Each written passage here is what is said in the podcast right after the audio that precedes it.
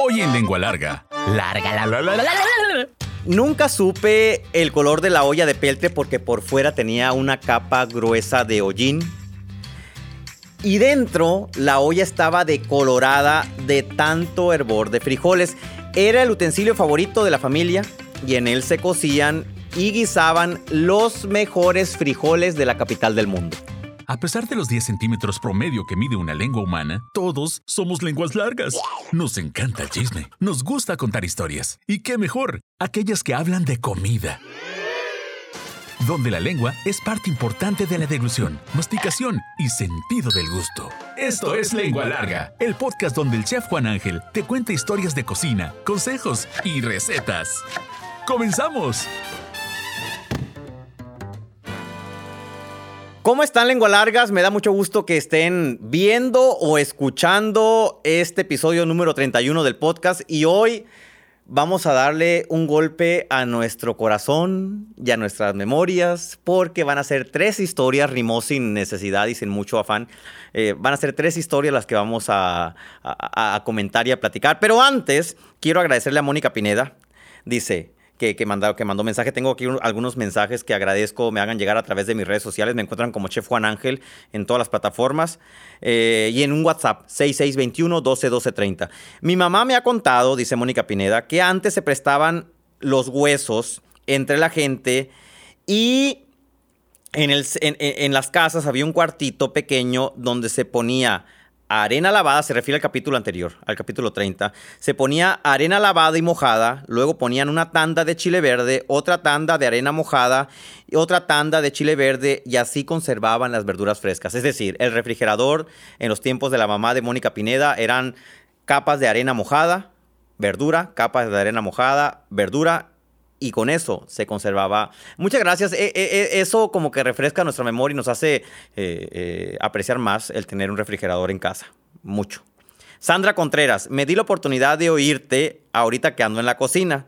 ¿Y cuál fue mi sorpresa? Que eres un cuentacuentos formidable. Quisiera ser un cuentacuentos, conozco y admiro, tengo un amigo que es cuentacuentos, eh, Pablo Ramírez, le mando un abrazo. Créanme, estoy muy lejos de ser un, cuentacuentos. Muchas gracias, Sandra Contreras. Dice, eh, Cristina Vizcarra, chef, atenta en Spotify cuando se suben los episodios. No me los pierdo por nada, los escucho ahí porque siempre que ando trabajando me pongo los audífonos y me transporto a cada uno de los lugares. No más que se me hacen bien cortitos. eh. es que, eh, ¿cómo, cómo dice el dicho? Eh, de lo bueno poco. O de lo que tratamos que sea bueno. Eh, voy terminando el capítulo de El burro guacho y totalmente de acuerdo. Cuando vi la serie de Netflix, pensé lo mismo.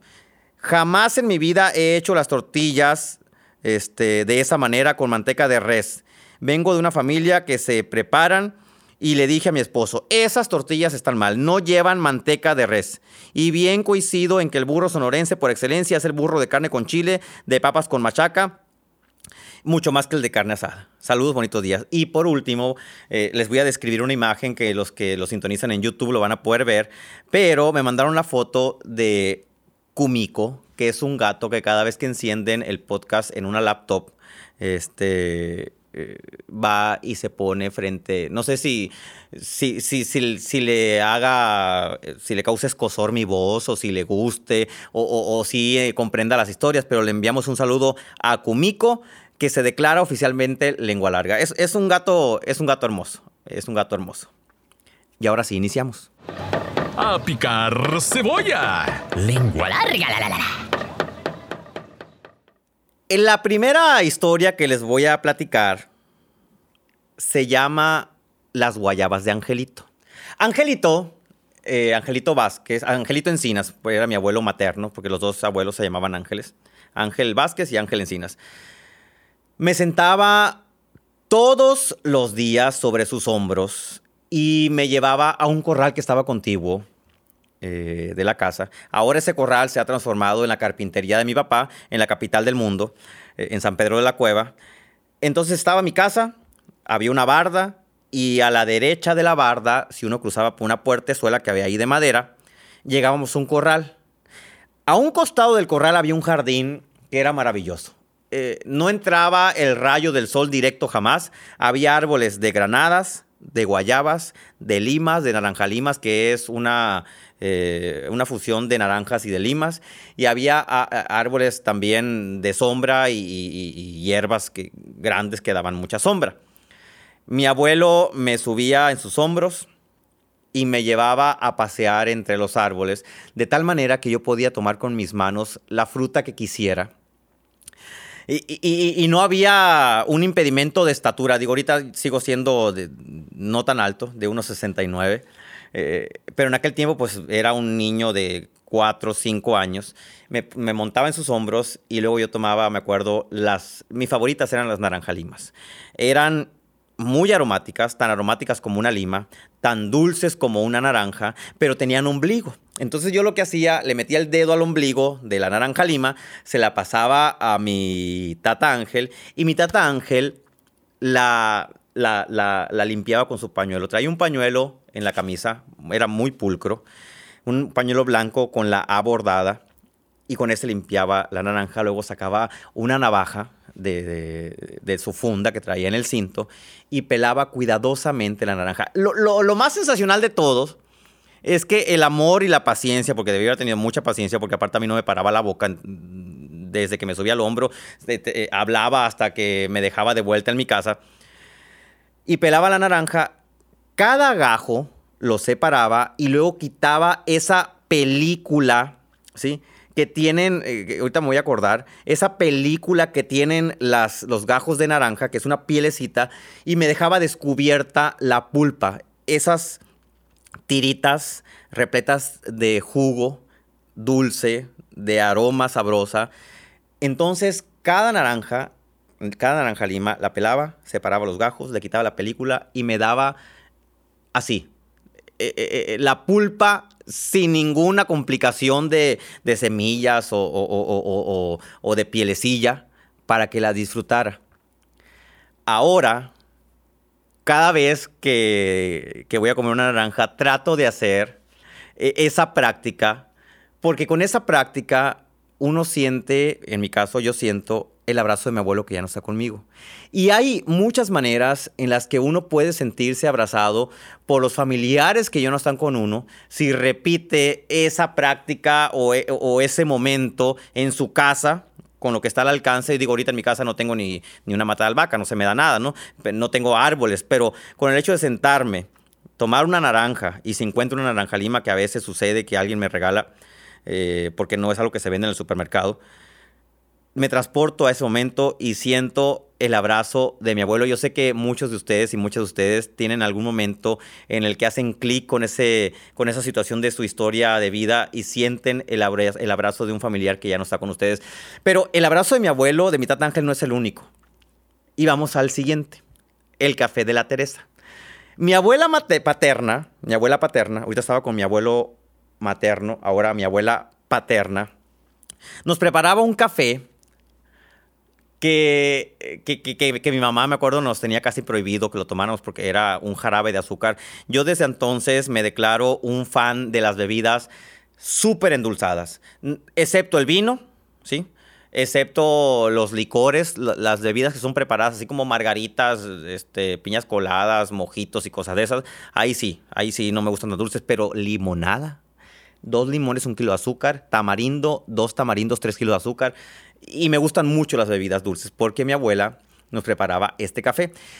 E, e, en aquel tiempo no sabíamos que existía el capuchino, menos que existía el latte, tampoco que había una espumadora que salía de una máquina para hacer espuma de leche, como sucede en muchas cafeterías actualmente y en muchas casas que también ya tienen ese artefacto. E, en la casa de mi abuela, de mi nana Teresa, tenía dos tazas de peltre. Esas tazas de peltre estaban destinadas a crear el capuchino el que yo después, después descubrí que era eh, un capuchino, ¿sí? Entonces, días antes, mi abuela, después de hacer tortillas, volteaba el comal y echaba café verde. El grano de café verde lo tostaba con bastante azúcar y ese, ese café verde tostado con azúcar es el típico café eh, que, se, que se cuela en una talega en Sonora, ¿sí? En el norte de México, para quienes nos están viendo o escuchando en otra parte del mundo. Y es el café típico que acompaña los desayunos, las tardes, los caldos, los velorios, eh, eh, este, las amanecidas y que cura muchos males, sobre todo estos de nostalgia que uno quiere regresar a ese momento, pues nos tomamos una taza de café colado. El café ya que está tostado con bastante azúcar, que se hace como un tipo palanqueta o caramelo, se deja secar y se muele en un molino a mano, un molino de esos rojos, marca estrella, búsquelo para que lo ubique en Google, molino estrella colorado o rojo. Y después se guarda para ponerlo posteriormente en una talega. ¿Qué es la talega? La talega es una bolsa cónica este, de manta sostenida por un alambre, y ahí se mete el café se pone a hervir agua y el agua se vierte sobre esa talega de tal forma que sirve como un filtro. La talega originalmente es blanca, pero con el paso de los tiempos se transforma en una talega oscura, prieta, café, sumamente percudida y teñida por el paso del café y el paso de tantas coladas que se hacen. Entonces, ese café caliente lo ponía en una taza, media taza de café, tres cucharadas de azúcar, tres cucharadas de azúcar para una taza. Era una taza, taza de peltre, no esos tazones tamaño vacín que venden ahora, no, taza. Tres cucharadas de azúcar y lo demás de leche caliente. Entonces, con una maestría, mi nana eh, tomaba la taza de café caliente de peltre y la vaciaba levantando la mano un metro y lo vaciaba en otra y luego la que caía la volvía a subir y la vaciaba sobre la otra y repetía esa operación vaciando de taza a taza hasta que el café se espumaba. Obviamente con el peso del café y la caída generaba burbujas que gracias a la grasa que tiene la leche hacía que las burbujas se mantuvieran así intactas y generaba una espuma maravillosa. Ahora, yo cada vez que, eh, que, pido un café, generalmente mis cafés favoritos son eh, el cappuccino y el latte. Más el latte porque tiene la espuma arriba. Sí, ese que tiene la espuma arriba. Si hay un barista que está escuchando y me equivoqué, pues me corrige porque la parte que más me gustaba de ese café era la espuma del café que era una mezcla entre la grasa de la leche, la leche, el café y el azúcar. Y cada vez que quiero, que quiero sentir ese abrazo de mi nana Teresa que ya se murió, llego por un latte. Yo lo he intentado hacer, van a decir, ay, pero ¿por qué no lo haces tú en tu casa? Háganlo ustedes a ver si les sale no es tan fácil como se, como se escuchó en la historia de que levantas la taza, cae. Para empezar, levantan la taza, jamás va a caer todo el café. Yo lo he intentado hacer y cae en el piso, pues, ¿no? Porque es pasarlo varias veces, más de 20 veces, de una a otra hasta que se espuma el café. Si ustedes quieren y tuvieron una abuela como la mía, que estoy seguro que no, porque cada quien tiene abuelas muy diferentes y con, con, con virtudes que son propias y las caracterizan y nos hacen sentir amados a cada uno por separado. Pero si tuvieron una abuela que hacía esto, inténtenlo hacer para que se conecten con ese abrazo de alguien que ya no está con nosotros. Historia número 3. ¿Y, por qué son tres historias? Porque es la muestra de que son tres maneras en que nos podemos sentir abrazados a través de la comida. Eh, eh, eh, la comida es tan Tan, tan, fuerte, tan poderosa. siento como que voy a empezar a hablar en alienígena, como anda un video, saludos a todos los de TV Azteca, que, invitaron a una mujer que habla alienígena y que yo subí un Twitter, un tweet el otro día que me dijeron que no era alienígena, que era eh, un idioma de Star Trek o de Star Wars o algo por el estilo. Y me siento así, ¿no? Como que voy a empezar a conectar con los astros. No, no ese es el tema. El tema es que hay algo muy cierto. La comida conecta con nuestros recuerdos y con nuestra nostalgia. Porque no hay mejor manera de conectar con lo que ya vivimos que usando todos los sentidos. Viendo una fotografía, pues uno ve la imagen y dice, ay, sí me acuerdo que estaba esa pared pintada de azul. Pero cuando uno prueba un platillo, conecta con el olfato, con el gusto, con el tacto, porque quizá era un, taco, con el oído, porque quizá crujía la comida. Y por eso voy con la tercera historia. Los frijoles de la beba. Yo nunca, nunca supe de qué color era esa olla. Siempre me causó mucha intriga. Eh, era una olla de peltre, de eso sí estaba seguro pero por fuera estaba cubierta de hollín. Regla número uno de persona que tiene una hornilla en su casa. Las ollas se lavan por dentro, no se lavan por fuera. El hollín que queda afuera crea una capa protectora que además, por ser de color negro, hacen que las ollas hiervan con más rapidez.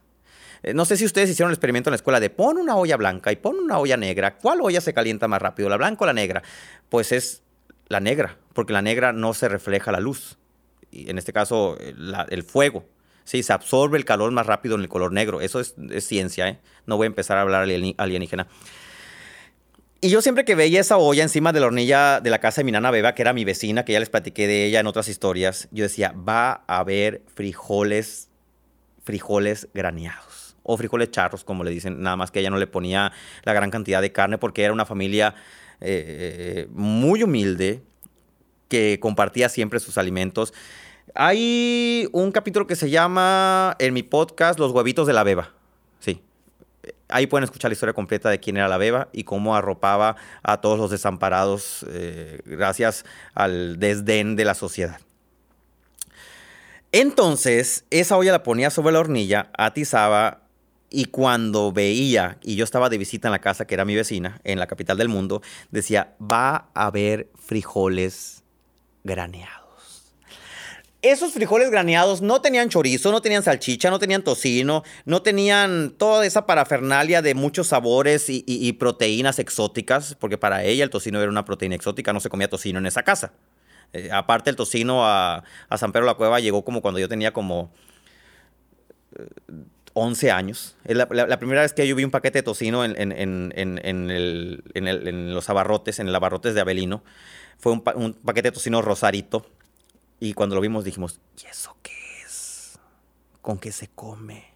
Hasta que una tía del otro lado vino, lo compró, porque pues en otro lado comían tocino con huevo, lo probé y me enamoré del tocino. Pero bueno, ese, ese es otro tema. Ella decía, cuando nos servía un plato de esos frijoles, decía, esos son frijoles no chingaderas. Y tiene mucha razón. Esos frijoles tenían un ingrediente que no se pone generalmente en los frijoles y tenía una técnica de preparación que no se utiliza generalmente al guisar los frijoles. Pero eso se los voy a platicar a la hora de darles la receta. Lo que les quiero decir es que cuando quiero sentir el abrazo de mi nana Beba, ese es uno de los platillos que hago, porque ella tenía otro que es el temol, que ya les platicaré del temol, que es un platillo típico de la sigra sonorense. Este, y los frijoles. Y es un platillo que generalmente preparo trato de hacerlo siguiendo todos los pasos que ella eh, me enseñó o que aprendí viéndola. Y eso se los voy a platicar más adelante. A revolver los frijolitos. Lengua larga. En noviembre, en noviembre los mexicanos elevamos un altar eh, con obsequios a los muertos. La idea de, de, toda esa tradición que, de la cual Disney se apropió y la hizo de una manera eh, muy alegórica y, muy romántica con la película de Coco.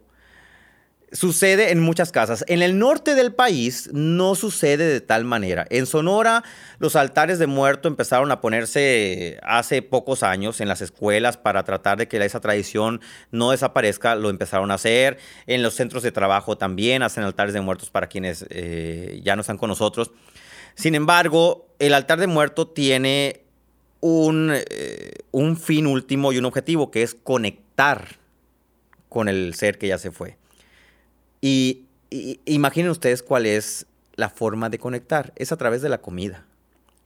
Conectar con los difuntos en la tradición del Día de Muertos eh, tiene como instrumento principal para lograr hacer chispa con el, ser amado que nos visita el Día de Muertos, el 2 de noviembre, y que entra a nuestras casas, es a través de la comida. La manera de, iluminarles el camino para que entren es a través de las flores, de las velas, pero en el altar que es así una mesita grande, una mesita chiquita, otra mesita más, más grande, se hace como un tipo escalón, como un altar, se forra, se le pone, si le gustaba el mezcal, se le pone mezcal, si le gusta el bacanoa, le ponía bacanoa, si le gustaba los cigarros delicados, les consiguen, aunque ya no se existe, creo que ya no existen los delicados, pero les consiguen una caja de cigarros delicados y les ponían ahí su plato de pozole, sus tamales, eh, sus frijoles eh, charros y todo para que el difunto venga. La cuestión aquí eh, y lo mencionaba hace poco en una entrevista, no es el que el muerto vaya a venir,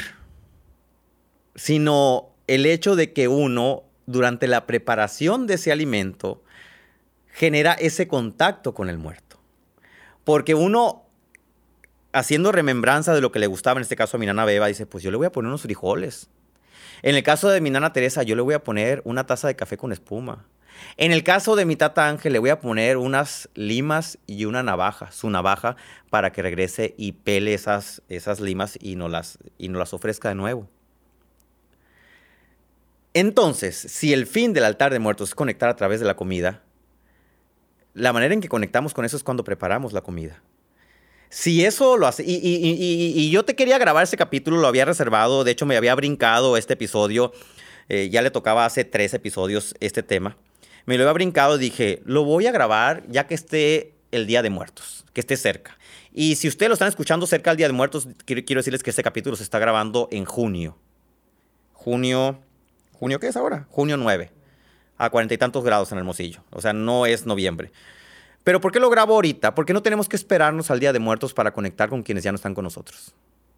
Podemos conectar con ellos a través de los alimentos, preparando ese café espumado que hacía mi nana Teresa, preparando esos frijoles graneados que hacía mi nana Beba, buscando unas limas, naranjalimas o cítricos y pelándolos de esa manera, quitándoles la película que tiene, eh, la pielecita que tiene el gajo para comer la pura pulpa. Y no necesitamos esperar cada año para lograr que un muerto nos visite. Cada vez que preparamos el plato favorito o mejor hecho que nos ofrecían, vamos a sentir la visita de nuestros muertos a través de un abrazo. Échale queso. Lengua larga. Cada vez que quiero sentir el abrazo de mi nana Beba, preparo estos frijoles, que son los frijoles charros. Eh, yo le he puesto así en mis redes sociales para tratar de que haya como más conexión gramatical con, con, esa preparación, porque si digo los frijoles graneados de mi nana pues eh, a lo mejor alguien de Jalisco o alguien del Estado de México no lo va a captar. Eran unos frijoles charros, sin proteína, ¿sí? o sea, cocidos enteros.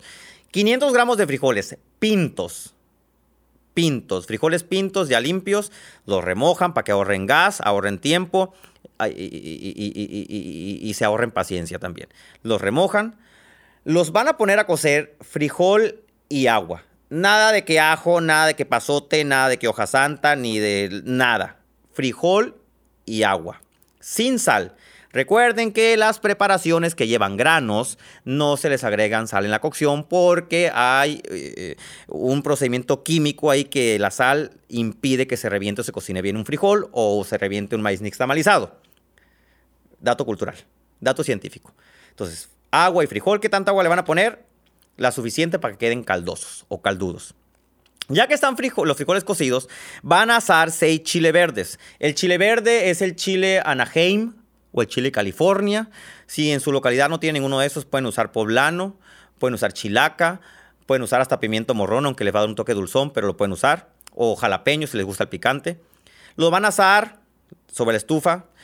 No lo hacen en la air fryer, por favor. Ahorita toda la gente quiere hacer todo en air fryer. Quieren secarse el pelo en la air fryer, quieren, quieren, quieren secar la ropa en air fryer, quieren limpiarse la cola en air fryer. Quieren hacer todo con air fryer. No, sí, sí, sí es muy útil. Eh, es muy útil. No es indispensable. Nada en esta vida ni nadie somos indispensables. Hagan los chiles tatemados sobre el fuego. El sabor que le imprime el fuego a un chile tatemado no se lo va a dar nadie. Ninguna cosa inventada hasta ahorita en el mundo. Punto y seguido. Los pelan, le quitan la chicata, que es la cosita donde cuelga el chile de la mata, unas poquitas semillas para que no haya tantas semillas, no pasa nada si se comen las semillas, no les van a salir árboles, ni piedras en los riñones, ni nada por el estilo. Van a machacar 10 dientes de ajo grandes, como diría mi mamá, 10 cucharaditas, ni grandes ni chiquitas. 10 dientes de, ajo los van a machacar, ahí van a machacar el chile verde tatemado, ya pelado, sin semillas, y lo van a guisar en una cucharada grande, ahí voy otra vez, ¿no? que es como un cuarto de taza de manteca. Puede ser de res, de cerdo o manteca vegetal inca. Si es de cerdo mejor, van a guisar el chile verde machacado con el ajo. En cuanto esté chillando y la casa se impregne de aroma y el ajo esté casi casi a punto de dorar, se van a verter los frijoles. Le van a agregar cebolla, jitomate picado, dos cucharadas de orégano. Esa es la clave. Dos cucharadas de orégano, sueltan el primer hervor y se apagan. Añaden sal lo sirven con un pedazón de queso fresco. Cada región del país tiene su queso fresco, que se prepara con su leche y con su procedimiento y con su cuajo o con su suero. Usen el que tengan al alcance. Si no, pónganle panela. No le pongan queso que haga hebra. No pongan ni Oaxaca, ni asadero, ni manchego porque va a romper con todo eh, el momento. y con unas tortillas grandes de harina. Si no hay grandes, pues póngales de la tía rosa. Peor es nada. Aunque a mí sí me gustan, ya lo dije en otro capítulo. Con esto me despido. Si quieren conectar con sus seres queridos que ya no están en este plano, háganlo a través de la comida. ¿Ya te aceptaste como lengua larga? ¿No? Entonces espera el siguiente episodio. Sí, bienvenido al club. Sigue al chef Juan Ángel en Facebook, Instagram, YouTube, Twitter, OnlyFans. Uy, no, eso no. Busca recetas, cocina con él e interactúa. Búscalo en todas las plataformas como Chef Juan Ángel. Afila la lengua larga para el siguiente episodio. ¡Adiós!